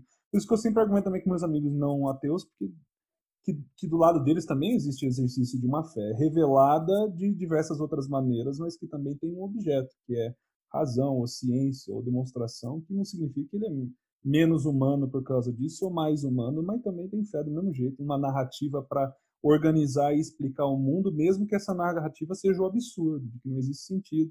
Nihilismo, que também, como você falou no começo, Leandro, para mim é altamente intuitivo. Eu já falei isso em outras entrevistas no passado também. Você olha para o jornal, para o jornal das, do dia aqui, você lê essa parada aqui, se você lesse de forma assim, né, objetiva, o máximo, tentando ser o máximo objetivo possível, você fala, cara, o mundo não tem solução, não tem sentido, não tem nada governando nada, e então, então existe ampla base para esse tipo de, de crença. E no fim eu gosto dessa ideia de você pular para dentro da realidade da fé que vai ser revelada de formas diferentes. E, e eu também escolhi essa narrativa da crença naquilo que foi revelado em Jesus. Então, muito é, bom, gostei. Inclusive, inclusive o existencialismo de Kierkegaard, ele parte justamente dessa ideia do absurdo, né? E muita gente acha que o existencialismo é essencialmente ateu, e o existencialismo não é essencialmente ateu. Um dos pais do existencialismo era cristão. Então, assim, é, é justamente na radicalidade da, da, falta de sentido da vida que, que a gente encontra Cristo como resposta, né? Então, é, é, enfim, mas isso é tema para um outro episódio, talvez. Nossa, gente, que aprofundamentos interessantes agora, né? Fiquei de boca aberta aqui, sorrindo, ouvindo tudo isso. E eu não, eu não queria dizer que não escolher também é uma escolha para não ficar citando o Tiago com ele presente aqui, mas um ponto interessante é que a não fé, a ausência da fé, ela não vai levar também ninguém ao lugar de segurança que todos tínhamos quando crianças lá e recebemos a caixinha de ferramentas da vida. Depois que a gente descobre que a caixinha de ferramentas é uma parte, não um todo, não existe outra caixinha de ferramentas que preencha aquele vazio, aquela necessidade. Então, seja a pessoa ir para uma outra fé ou abrir mão da fé, ela nunca vai deixar de ter dúvidas, ela nunca vai sair da posição do desconforto da falta de pertencimento. Então, realmente muito sábio se jogar em Cristo, na obra de Cristo, naquilo que foi revelado ali e dar esse salto para a fé, sabendo que se você fosse para outra realidade, você também teria que, de certa forma, dar um salto para a fé, só que numa outra crença, né? Sem dúvida, acho que não existe um contexto de não fé. Eu nunca encontrei alguém que não tem alguma prática de fé em algo, mais que eles dizem que não tem sentido. Então, a fé está no objeto de que não tem sentido, na observação e tudo mais. Você tem razão, meu amigo. Eu gosto dessa ideia de que, no fim, é tudo muito maior em Jesus, é tudo muito mais amplo é, em termos de humanidade, em termos de redenção, de fazer com que Deus seja tudo em todos. E a gente reduz isso para essas outras categorias que a gente estava mencionando antes, o que deixa isso tudo muito triste. E no fim, sobre esse papo de igreja, de como transcender tudo isso, é, no fim mesmo, se você criar, eu pensei muito nisso, né? no Brasil, quando eu estava dando aula, passei por todos esses conflitos e eu estava causando um pouquinho de trabalho, sem querer causar trabalho, obviamente, eu nunca quero trazer treta e causar problema para ninguém, por isso que eu fui embora, inclusive eu senti que a minha presença trazia mais dificuldade para certas pessoas do que alento, por mais que a gente ajudava pessoas no processo, mas eu não queria ser um bode expiatório ou a causa de desconforto. É, o que eu aprendi naquela época pensando foi, bom, e se eu sair da minha, do meu contexto e criar uma igreja para ajudar as pessoas? No fim, mesmo isso vai carregar algum tipo de problema e de você vai trazer gente para dentro que vai ver de forma diferente. Então, no fim, não tem uma utopia de comunidade. O que importa é comunidade. É de você encontrar um lugar onde você pode exercitar os seus talentos, os seus dons em conexão com o corpo de Cristo. Mesmo esse corpo ainda confuso, ainda tentando discernir e fazer com que Cristo de fato seja a cabeça, o dono da visão, o dono da, da racionalidade, o dono da, da direção da comunidade como um todo. Aqui, o último sermão que eu fiz para minha comunidade foi exatamente isso Falei, eu não vim aqui para a congregação com uma visão pessoal, eu vim aqui para aprender e ensinar vocês a direcionarem a nossa visão, a visão de Cristo e viver dentro da visão dele, não da nossa. Então, enfim, se isso não acontecer, aí é que os problemas surgem eventualmente.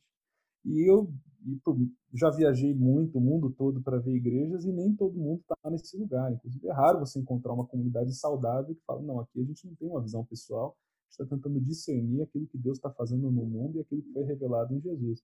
Então é difícil. Então, como conviver com uma parada dessa? É de você se dedicar. Acho que a Thaís falou de uma maneira muito bonita e de encontrar os limites que o Leandro falou também, de saber até onde eu posso ajudar e aonde eu vou ser uma causa de frustração e de problema e onde eu não posso simplesmente compartilhar de uma fé de demônios, que Tiago vai argumentar isso no livro de Tiago, que essa fé abstrata e completamente desconectada daquilo que foi revelado em Deus e através de Jesus. Então, acho que esses dois movimentos são importantes, de entender a necessidade da conexão com o corpo e da sua participação, mesmo se esse corpo não pensa como você no momento, mas também dos limites que o Leandro mencionou, da até onde eu posso ficar dentro de um sistema que é opressivo e que fala mais como império e não como a voz de Cristo, que é a alternativa ao império. Provado fui com fogo, mas onde está o ouro? Sei somente uma fé que se abalou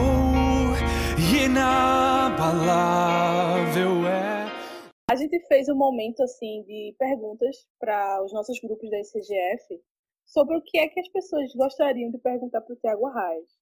E a primeira pergunta é, que a gente colheu aqui foi o que você achou do folclore, folclore da Taylor Swift? Porque o Twitter inteiro viu que você estava ouvindo, né? O que você achou desse disco? Pô, eu fiquei meio assustado, né? Eu descobri que dava para ver o que eu tô ouvindo. Aí eu encontrei o lugar aqui onde desativa. Agora ninguém sabe que eu tô ouvindo de novo. Ai, que pena. Ai, amigo, que você não tem que deixar. Eu ficava, eu não, ficava não vendo. Que... Tem que alimentar os grupos de WhatsApp com print. Eu não sabia, não, mas eu ouço tudo, cara. Tudo que sai aqui no. Eu tenho Spotify, né? Então tudo que sai de lançamento vai aparecer naquela playlist de lançamento. Aí eu fiquei sabendo que ela tinha lançado um CD e eu normalmente leio. Quando é algum álbum que você sente que vai ser uma, um ponto cultural no ano, assim, ó, Taylor Swift lançou, eu normalmente sento para ler os reviews, as coisas que as pessoas fazem, os comentários. Aí descobri que a produção toda é do Aaron Dessner, né, que é um que é o guitarrista de uma das minhas bandas e do meu irmão favoritas, que é se chama The National. National. The National a gente é fã. Eu tenho um post do National aqui no meu, no meu escritório, de quando eles vieram aqui em uhum. Santa Fé, aqui, que a gente foi assistir eles tocar. A gente gosta muito. E ele produziu, até agora, para mim, os melhores álbuns do ano. Que não é só o da Taylor Swift, que eu gostei muito, mas o do Lone Bellow, é, que é uma banda de um trio que fizeram um CD muito bonito é, esse ano. Foi o meu favorito até agora. Então eu sentei para ler, ouvi o da Taylor Swift, é legal. Ainda é popzinho, ainda tem aquela roupagem, é. a composição ainda naquela direção, que eu entendo e, e, é bonito, mas eu gosto muito das melodias que ela cria, da maneira como ela escreve, narra. Então para mim eu sempre tento ouvir de tudo e, e, e aprender. Qual... Então, enfim, qual... eu gostei bastante. E qual é a melhor música do álbum e por que, que é eu gostei, eu gostei muito do da da Little Affairs é Little Affairs, acho que é o nome da música, tem que puxar. Illi Illicit. Illicit Affairs, não é Little Affairs. Illicit Affairs. Eu gostei daquela música toda, cara. É, da temática, né, da traição e tudo mais. Sim. Mas a, a melhor, mas a, a melhor para mim acho que é Epiphany, foi a mais bonita. E a gente ah, tá ouvindo. Ah, eu também amei essa.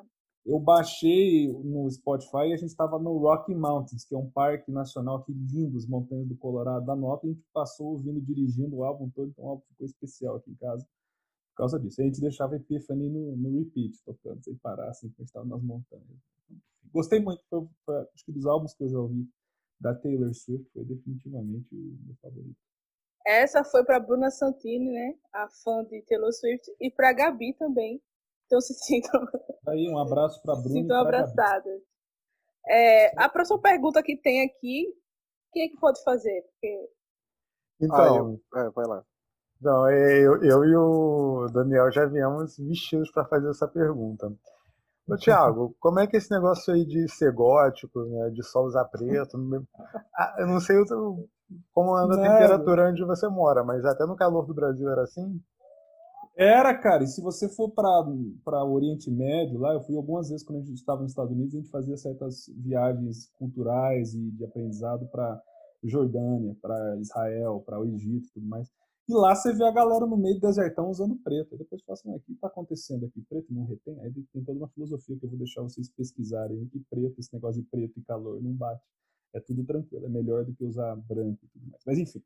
É... Mas não, cara, aqui, aqui foi, no, foi muito tempo atrás, anos atrás. Eu estava em casa, começou antes dessa, dessa advento do minimalismo, que veio bem tempo depois, que minha esposa depois aderiu, e aqui em casa a gente não tem nada, tem uma mesa, uma cadeira e os livros, daí nos outros quartos é a mesma coisa. A gente nunca gostou de ter muita coisa em casa, mas anos atrás eu estava ainda nos Estados Unidos estudando, eu acho que eu fui, a história, é para eu contar a história? Fique à vontade. Eu quero ficar falando muito, enchendo o saco de vocês aí. Estão cansados, né? Então vamos acabar. Deixa quieto. Não, não. para Não, isso. conta. Não, vai contar a história? Lá. contar. Então vou contar a história.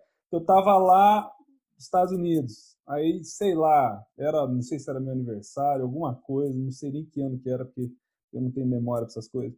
Aí eu ganhei um sapato marrom, eu acho. Aí eu falei, pô, vou, vou lá no, no- na loja lá comprar um cinto marrom para combinar, né? Sapato com cinto. Aí vai ficar legal.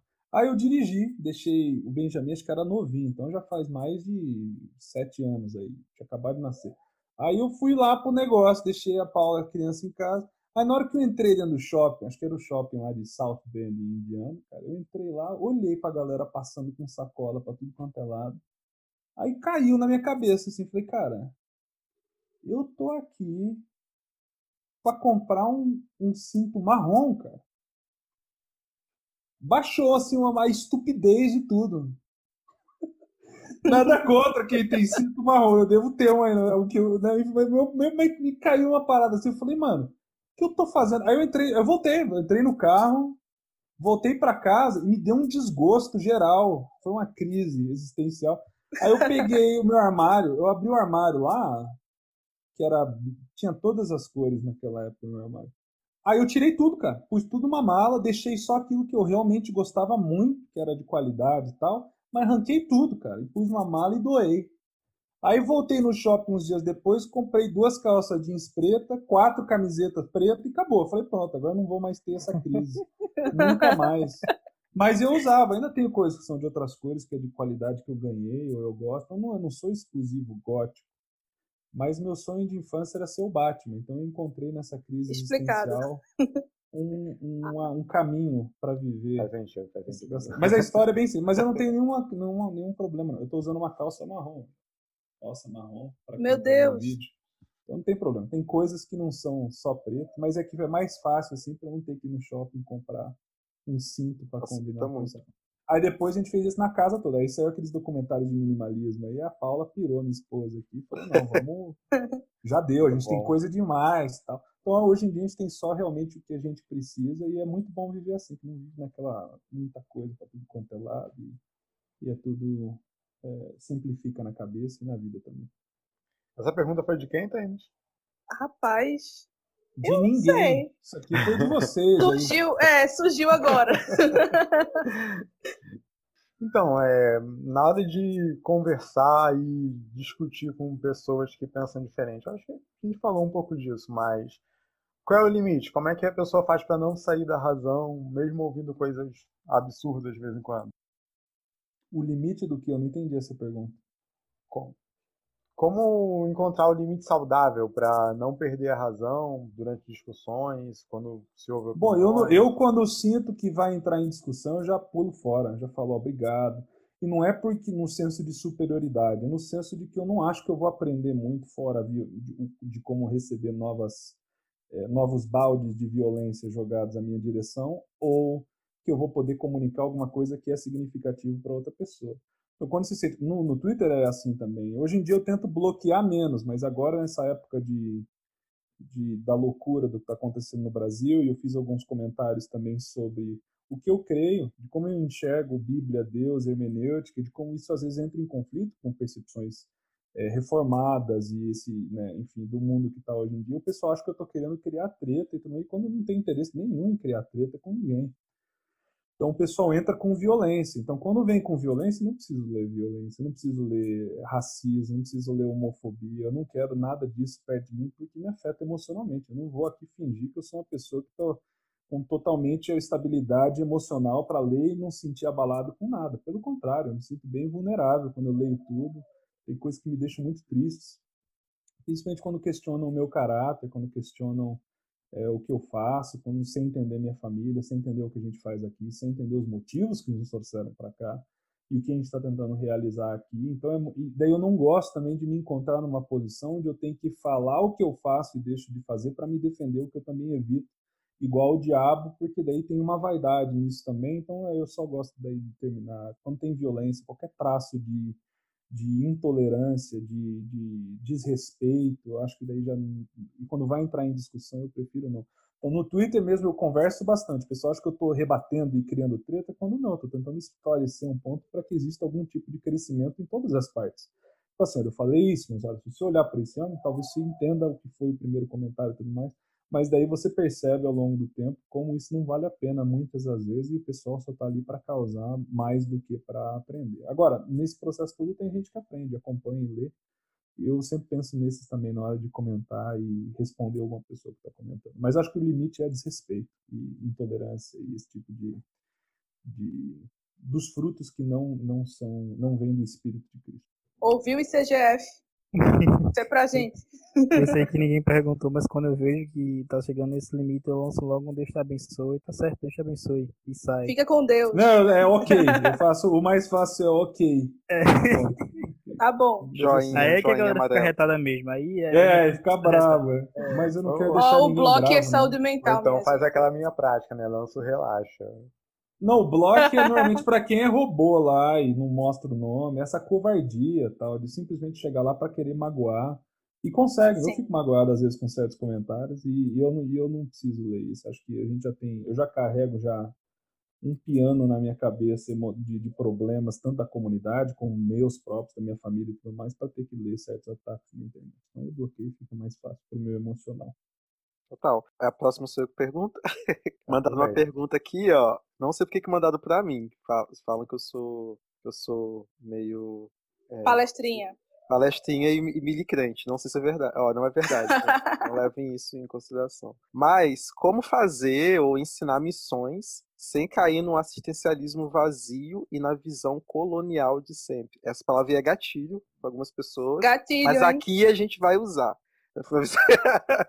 como, como a gente consegue. Colonial, é que colonial e assistencialismo são duas coisas diferentes, né? Um é mais Sim, sim. noético, intelectual, e o outro é mais territorial, e o outro é mais de. Exatamente. eu, eu acho que um dos problemas é criar dicotomia onde ela não existe. Isso eu vejo por toda parte. Então, o pessoal ama criar dicotomias onde elas não existem. Então, o evangelho. né, Então, a gente precisa mais pregar o evangelho do que fazer assistência social. Mas da onde vem essa dicotomia? Da onde foi criada essa divisão entre as duas coisas? né? Não, porque você está só ajudando lá e daí não está chamando por evangelho. Pô, mas quantas vezes Jesus ajudou as pessoas sem chamar, vem e segue? Quantas vezes ele fez isso? Então, o problema é que hoje em dia o evangelho e o que eu vejo nas pregações, isso não é só hoje, isso é a minha vida toda, acho que são décadas já, do ensinamento de dicotomizações onde não existem, para hoje a gente chegar numa geração que só enxerga essas coisas divididas e não, não vê a nuance que o evangelho traz, que eu acho que é, é de extrema importância, que não é simples de explicar e que não se encaixa nessa binariedade que, que permeia todas as coisas de hoje em dia. Então não tem essa dicotomia, não tem. Eu acho que o Antônio Carlos Costa também, que hoje em dia é uma dessas vozes proféticas no Brasil aí, falou muito bem outro dia numa entrevista dele, né, que perguntaram para ele qual é a base bíblica para fazer missões e tudo mais. Ele falou, mano, isso é de base bíblica. É, e é nessas horas que a teologia é um empecilho. Porque certas coisas eram para ser instintivas dentro de nós e não são porque a gente vive dentro desse. Não, mas. Então, então, se eu ajudar o pobre, não é evangelho. Então, o que é evangelho? E como é... Então, e aí entra essa loucura toda, sendo que deveria ser simples. O que eu entendo de, de Deus revelado em Jesus me leva a fazer milhares de coisas para os outros. Muitas delas que não são carregadas com panfleto, com, com esse desejo de conquistar território e tudo mais. Então, encontrar a nuance que o evangelho traz é algo muito complicado no contexto que a gente vive hoje em dia, mas que deveria ser instintivo. Então, no meu trabalho ministerial, eu confio em duas coisas. Eu confio na educação teológica, por isso que eu faço sermão, eu preparo horas estudando aqui. Tudo bíblico terça noite que vai acontecer daqui a pouco também, que eu preparo muitas horas que eu quero que o povo entenda, intelectualmente encontre o caminho existencial para vivenciar isso para fora. E eu confio na ação do Espírito, que é aquilo que eu não sou capaz de ensinar e fazer, para que o Espírito daí relembre, para que o Espírito convença, para que o Espírito possa trazer essa, esse balanço e essas nuances e essa clareza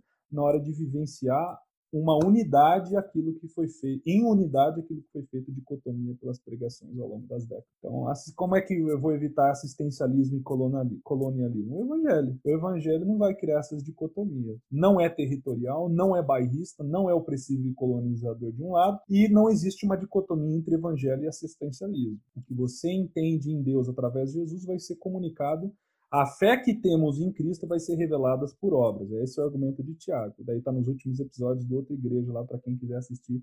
Lá eu explico com mais calma. Fé é revelada por obras.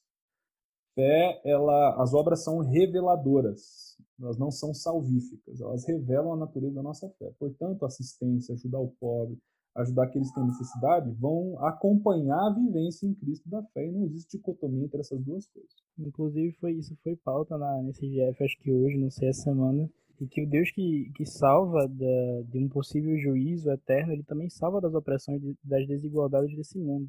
Sem então, dúvida. Então é, é essa antecipação dessa realidade, né?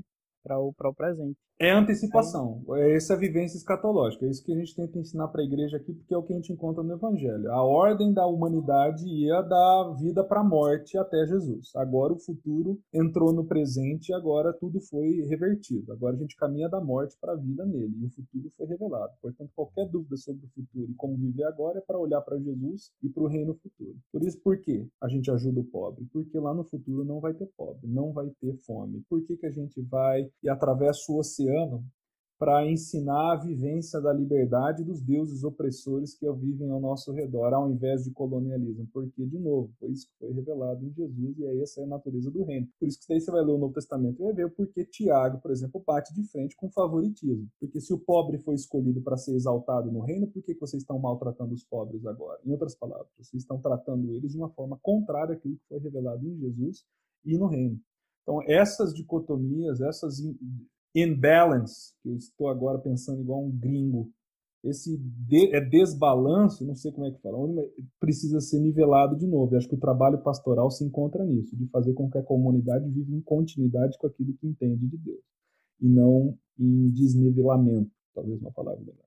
Tiago, Última pergunta agora. Você falou que a hermenêutica cristã ela bebe muito do platonismo, do agostinianismo e de outras correntes, mas se essa hermenêutica bebe muito do platonismo, qual é o caminho que sobra para a gente seguir quando a gente entende isso? Onde é que ficam os credos, as confissões? Eu não tenho credo nenhum, mas isso não é uma regra que eu imponho para os outros. Isso é uma confissão pessoal minha.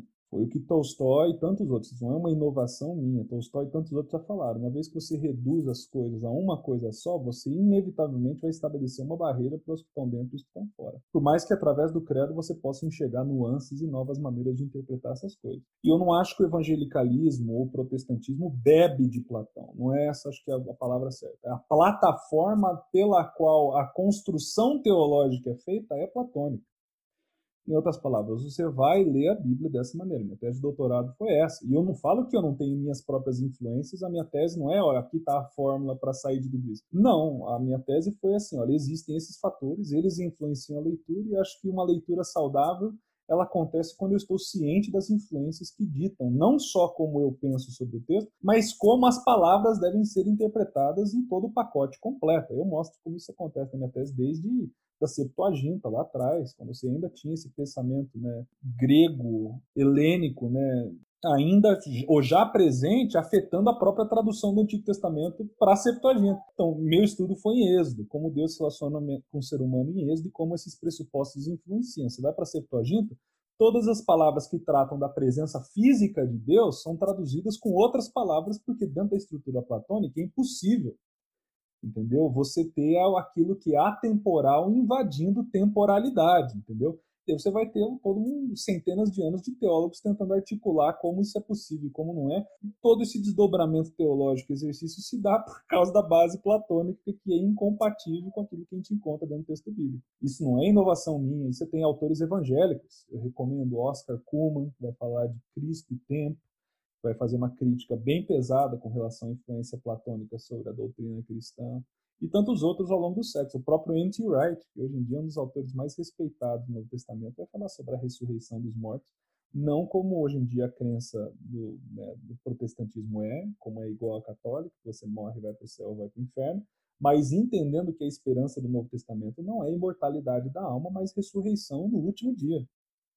Então, da onde vieram todos esses outros conceitos, essas outras ideias? Entendeu? Vieram dessa influência grega, não só antes do próprio cristianismo, mas depois com os pais da igreja, usando isso de boa fé e não de má fé para articular a doutrina cristã num ambiente extremamente helenizado. Né? Então, assim, eu entendo o que aconteceu ao longo da história, mas eu não compartilho desse tipo de confissão que reduz o evangelho a credo, ou confissões em que eu agora sei quem está dentro e quem está fora, e eu rejeito por completo a estrutura platônica que facilita a construção da teologia cristã como ela se encontra hoje em dia, que afeta não só quem Deus é, mas o que é salvação, o que é igreja, o que é missão e tudo mais, o que é predestinação e tudo mais, e eu simplesmente rejeito tudo isso daí. E eu não sou único. Tem milhares de pessoas ao longo da história que não compactuam com esse tipo de estrutura e, e vivem dessa maneira, interpretam a Bíblia de uma outra maneira, de, e se inserem no mundo de uma outra maneira e é isso aí. E é tudo gente boa, dos dois lados. Todo mundo tentando viver em humildade com aquilo que receberam. Então não é, eu, eu não falo isso falando, olha, eu estou num lugar melhor e vocês tudo aí tem que acordar.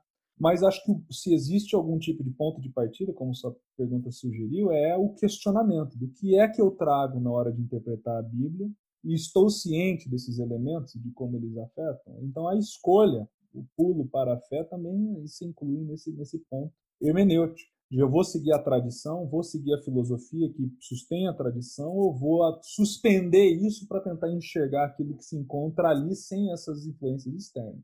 Então, para mim, esse foi o ponto de partida. E desse ponto de partida, eu passo a rejeitar todas essas coisas. Eu não acredito que quando a gente morre, a gente vai para o céu ou para o inferno. Eu acredito que a morte é um sono, como Jesus ensinou, e como Paulo ensinou em 1 Tessalonicenses, de que no último dia a trombeta vai soar e os mortos em Cristo vão se levantar primeiro. Da onde vem essa ideia?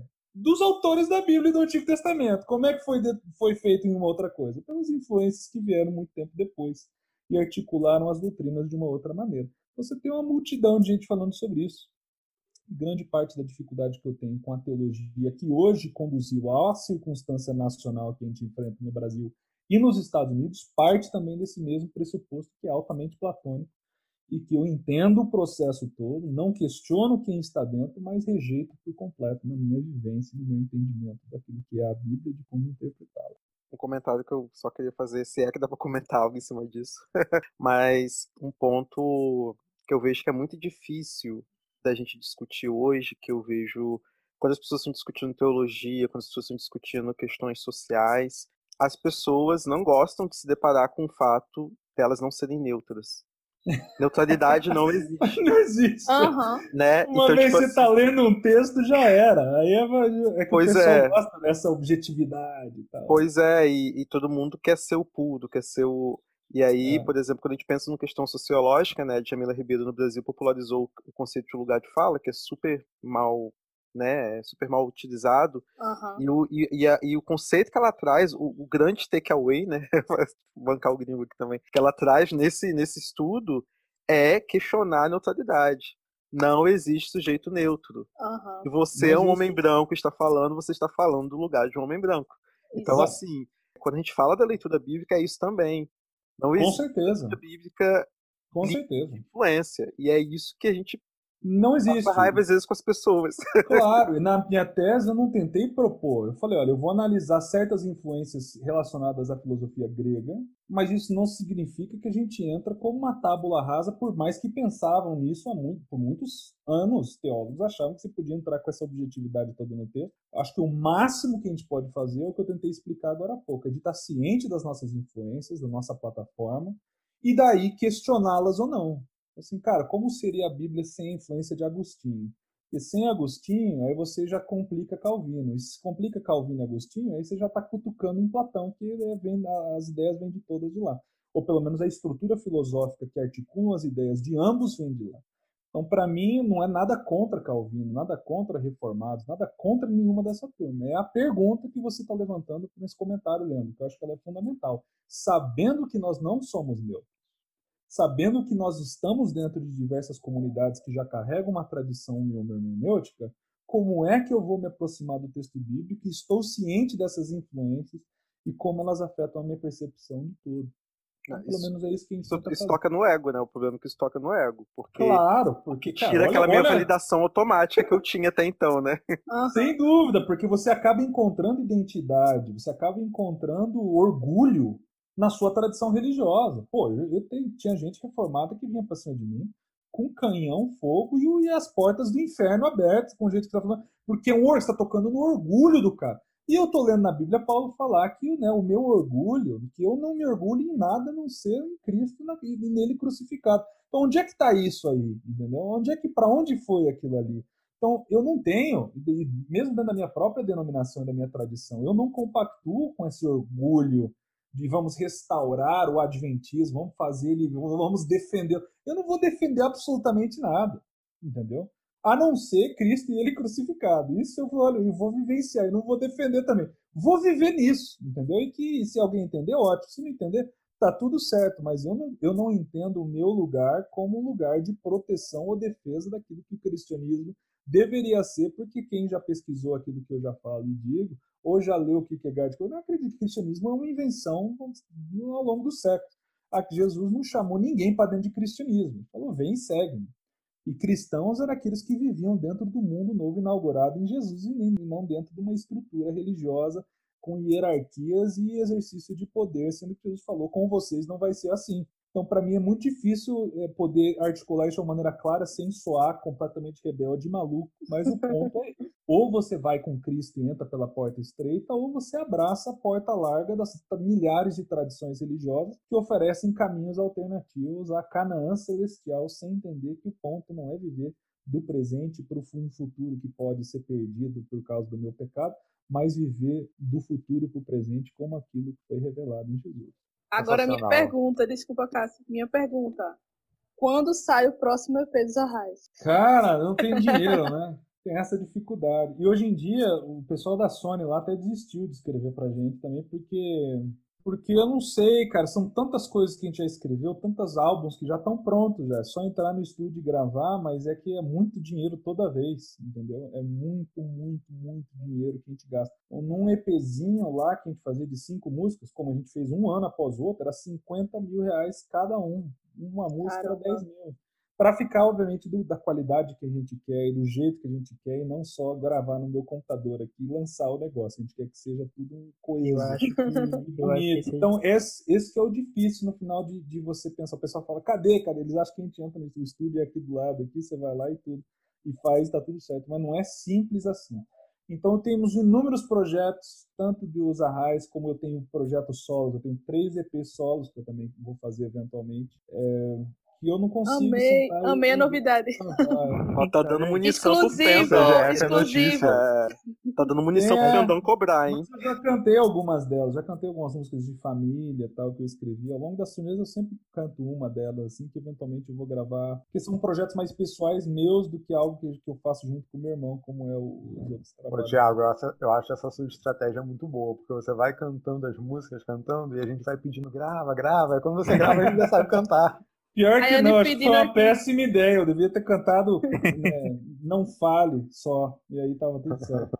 Rayane pedindo pra gravar Fôlego aqui. Fôlego, então, Fôlego é uma dessas, dessa é com os Arrais, né? Do álbum do, do Pentateuco que a gente estava planejando fazer. Então tem muitas músicas, pessoal, que a gente já tocou ao vivo. É, Luz, que a gente gravou no DVD agora, é, é a que abre esse álbum do Pentateuco, ou iria abrir e tudo mais. Mas, cara, só de pensar me dá um cansaço tão grande de gravar e daí de fazer toda essa parada musical. Então, por isso que eu precisei sair do Brasil um pouquinho, tirar o puxar o fio da tomada e, e ficar um pouquinho mais com a família, de ir para a natureza, de cuidar de uma comunidade de fé e de ver acontecer na vida, porque é dali que surgem todas as músicas e tudo que a gente faz. Então, se eu perder isso, aí fica complicado. Então, tem vários fatores do porquê que a gente não está lançando mais tão rápido. Mas não sei, torço para acontecer um dia, de novo. Seria muito bom lançar as músicas que a gente já gravou. Eu acredito que vai ajudar muita gente, como as outras ajudaram. É legal acho- porque. Desculpa, eu acho- Daniel. E eu acho que esse Fala aí. CGF já pode fazer uma vaquinha aí pra patrocinar Pô, álbum. vaquinha, é, manda Bora. aí. Não, e, e as CGF é- turnês é ajudam, cara. As turnês ajudam a gente juntar um pouquinho de dinheiro para poder gravar. O pessoal fala que não, os caras fazem um dinheiro. Não, a gente faz dinheiro para poder gravar, e não sobra, às vezes, quase nada. Então, assim, e hoje não teve turnê esse ano também, a gente não sabe como é que vai ser ano que vem por causa do coronavírus e tudo mais. Então acabou sendo um bom sabático. A gente parar um pouquinho, descansar. É. é, trabalhar no nível pastoral, porque eu e o André a gente é pastor, a gente não é. Hum. né, Isso que eu ia falar. o que é não interessante. nossa- é. O que é interessante no Tiago e no, no André é essa questão de que vocês não se- nunca se colocaram como essa obrigação de, ah, todo ano eu vou gravar um disco, é, sabe? Que é essa obrigação que a maioria dos artistas tem, assim. Eu vejo em vocês que existe essa coisa... Isso é muito instintivo, né? É algo muito despretensioso, essa é palavra. Eu acho isso Não, legal. eu, e eu entendo, assim, porque tem muitos dos meus amigos, o Léo mesmo, o Felipe Valente, o, o Es- o Estevão Queiroga, o Marcos Almeida, essa galera vive da música. Então eles precisam estar gravando, precisam estar fazendo. Então eu entendo, e eu entendo também daí o requerimento do mercado, de você poder fazer, Aham. né, viver disso e você continuar produzindo. Existem certas leis. Então a, a gente acaba sendo é, passando por fora um pouco dessas pressões todas, não porque a gente não está nem aí e tudo mais, mas não, porque a nossa identidade principal e a nossa renda que mantém a gente vivo aqui é o trabalho pastoral, é o nosso é o que a gente faz. E a música sempre acompanhou, desde quando a gente era estudante. Então, trocar a ordem de, de, de- de valores, de ser músico primeiro e as outras coisas em paralelo, ia ser muito difícil. Porque a música, para mim, é uma, uma parada muito emocional. Quando eu vou fazer turnê, eu me desgasto muito e saber que teria que viver disso um dia, eu não sei se eu ia conseguir, porque ia ser uma parada bem estranha de gravar e de fazer coisas para poder pagar o estudo das crianças e tudo mais. Eu ia me sentir uma pressão muito grande para daí fazer arte e música para me manter e daí eu não sei que tipo de música seria essa, entendeu? Então viver nessa posição de que a gente já tem uma vida abre um espaço bem grande para sentar e compor com calma, sem pressão e tudo mais. Agora, eu admiro os caras que vivem disso e compõem músicas maravilhosas, mesmo no meio da pressão. Então talvez exista algo aí, né? Essa turma toda que vive de música na pressão e fazendo arte maravilhosa, para mim eu sempre vou respeitar como como né, gente que realmente sabe o que está fazendo e faz muito bem. Então eu vivo uma vida mais desconectada disso tudo, então daí eu posso daí ter, é, sei lá, mais tempo para fazer música ruim e talvez lapidá-las até ser algo até ser algo bom, mas são diferentes caminhos. E eu entendo todos eles e eu respeito quem quem vive na, nessas tensões lá e mas essa é a minha explicação para dizer que a gente vive aqui cuidando das igrejinhas, aqui longe dessa, do, do palco e de tudo mais, e fazer uma turnê por ano era maravilhoso, e voltar para cá, mas agora nem isso tem mais, então a gente sente falta da parte musical hoje em dia. Falando em turnê, só queria dizer que a ICGF tem um núcleo muito grande no Rio de Janeiro e em Recife. Então, quando quiser Pô, pegar legal, uma mas praia. não tem, é, não tem. É Pô, eu sempre pego praia, né? Toda vez que eu vou. Em Recife, a última vez, a gente até marcou o show para tipo três dias depois de quando a gente chegasse, pra gente ficar dois dias só dormindo, pra praia. Poxa, foi muito gostoso. Então na turnê a gente aproveita para fazer isso também, para descansar, porque aqui o ritmo é tão violento e como a gente já tá viajando mesmo no Brasil, aí uma, um, dois dias a mais não vai fazer diferença no todo. Então quando a gente vai para Recife, a gente sempre fica um pouquinho a mais para poder tomar banho de- desse mar maravilhoso aí. Então a gente gosta muito também. E CGF fora de contexto? Quando eu tiver com a minha musiquinha gravada, minha musiquinha sertaneja gravada, que tem uma, né? Eu mando aqui pra vocês, primeira mão, pode ter certeza. Mas vai escandalizar, porque o povo vai estar falando assim, eu já sei o que, que vão falar, vão falar assim, ah, mas é, tá tratando Deus como um namorado. Tô, vai ser em uma música. Aí depois eu peço desculpa.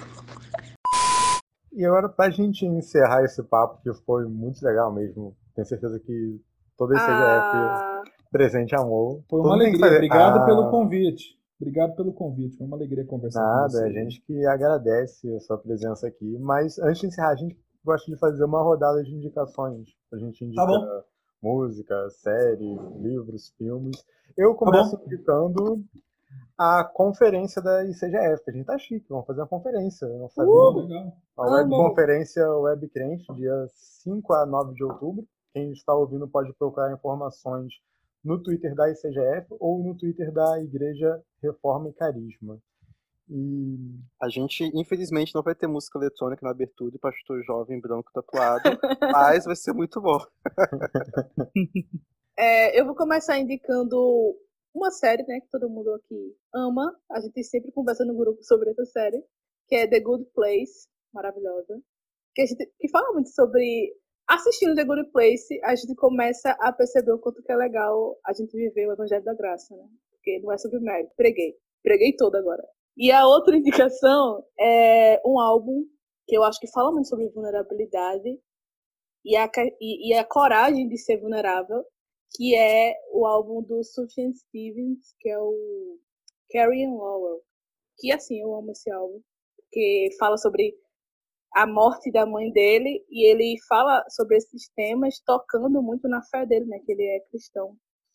Então, é muito sensível quanto que ele ousa questionar tudo é, a partir dessa dor que ele sente do luto, né? E da coragem de ele realmente se tornar, se colocar como vulnerável ali no, no álbum. Beleza, gente, tô cheio de indicações, vou indicar rápido aqui. Primeira indicação, o livro que eu tô lendo, falando em vulnerabilidade, né? Um livro famoso, A Coragem de Ser Imperfeito, da Brené Brown. Famosíssimo. Minha psicóloga me passou como tarefa de casa. e eu tô adorando, e eu converso na terapia sobre ele. É fantástico, sensacional, recomendo aí para vocês.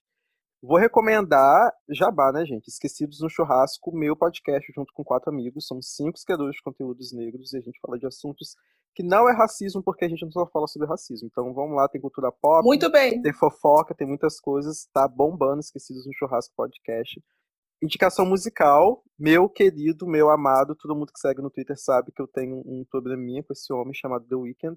Quem ainda não ouviu o último álbum, After Hours, o que você está esperando? The Weeknd está em primeiro lugar no Spotify. Ele representou no, no VMA, fez um discurso lá muito bacana, um discurso rápido, né? Mas assim. Enfim, gente, escutam After Hours, é incrível, incrível, incrível. Tem um canal no YouTube que eu tô amando no momento, se chama O Mundo de Nós Três. É a história de. É um, é um casal, né? São dois caras, e eles adotaram agora uma criança, eles adotaram um menino de seis anos, que é a coisa mais fofa do mundo. Eu tô viciado nesse canal, pessoas que querem adotar como eu. Gatilho, gatilho, gatilho, gatilho. Se você quer ver criança fofa, família fofa, assistam, principalmente aí se você é alguém que não tem referências de famílias LGBT, então também recomendo por, por conta disso. E para fechar, o meu próprio jabá, né, gente? Leandro Vicente, Levi Talk. Tô no YouTube com meu canal, tô no Instagram, tô no Twitter, falo de aprendizado de inglês, cultura, viagem e minhas vivências enquanto homem negro evangélico LGBT. É isso. Anotaram tudo, né? é Eu queria deixar uma indicação de um livro que eu li, terminei recentemente, é Bom Demais para Ser Verdade, do Michael Horton.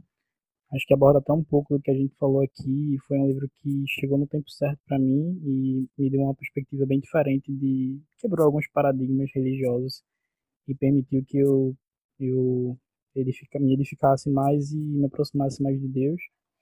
E é, um filme, Capitão Fantástico, que eu acho achei incrível, assisti recentemente também e proporciona reflexões bem legais. Então vamos lá, acho que eu vou de YouTube primeiro. Outra Igreja, com o Thiago Arraes. Recomendo, compartilhe. Muito bom. É, Terceira Margem do Rio também, que é outro grupo que eu participo junto com pessoas ainda mais, é, bem, ou ainda mais, não, bem mais interessantes que eu. Terceira Margem do Rio tem podcast, também tem o site com vários textos que a gente produz e livros que a gente produz também, que é o principal. De série, eu recomendo, bom, tem um monte, mas eu recomendo é, uma que se chama Heron's Veg, mas acho que no Netflix do Brasil eu tive que pesquisar aqui para saber. Os Caminhos do Senhor. Se vocês já ouviram falar. Sim. É, dinamarquesa, fenomenal, sobre tradição, religião, vida, secularismo, um pacote maravilhoso de todas essas coisas. Me fez muito bem, eu chorava todo episódio. Livro tem milhares também, mas eu descobri que um tem em português, então eu recomendo O Reino dos Céus está entre vós, de Léo Tolstói. Esse livro é um dos textos clássicos eu não vou falar do, de anarquia cristã para não criar mais problemas aqui, mas eu acho muito importante ler Leo Tolstói. É, o reino de Deus está entre vós, o reino dos céus está entre vós. De música, pausa, um brasileiro e um, e um, e um americano. Pausa, Cinco a Seco, um álbum que eu tenho ouvido sem parar já faz um tempo, desde quando lançou. É, pausa, do Cinco a Seco. E eu mencionei o álbum do outro cara que produziu mesmo da Taylor Swift, do Lone Bellow. A banda se chama Lone Bellow. E o nome do álbum é Half Moon Light. foi lançado esse ano também. É o meu, é o meu álbum favorito do ano até agora. Gosto muito. E de filme, faz tempo que eu não vejo filme. Então, qualquer coisa do Sorrentino. Sorrentino ele é fenomenal. Youth, não sei qual é o nome em português, do Sorrentino italiano. Muito bom. Bem, pra ouvir esse podcast tem que ser bilíngue, tá? Público. Não reclama. tem que visitar o canal de Leandro para aprender um pouquinho. Pois é. É tá lá na playlist aprender inglês. Estudar inglês.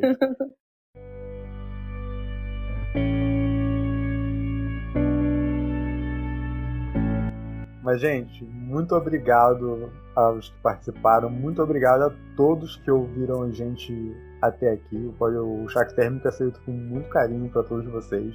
Obrigado, Taínes. Obrigado, Leandro. Obrigado, Daniel. Obrigado, Thiago. Bom, obrigado pelo convite. Um abração a todos vocês. O papo foi muito gostoso. Todo mundo que está ouvindo, Deus abençoe vocês e paz sempre.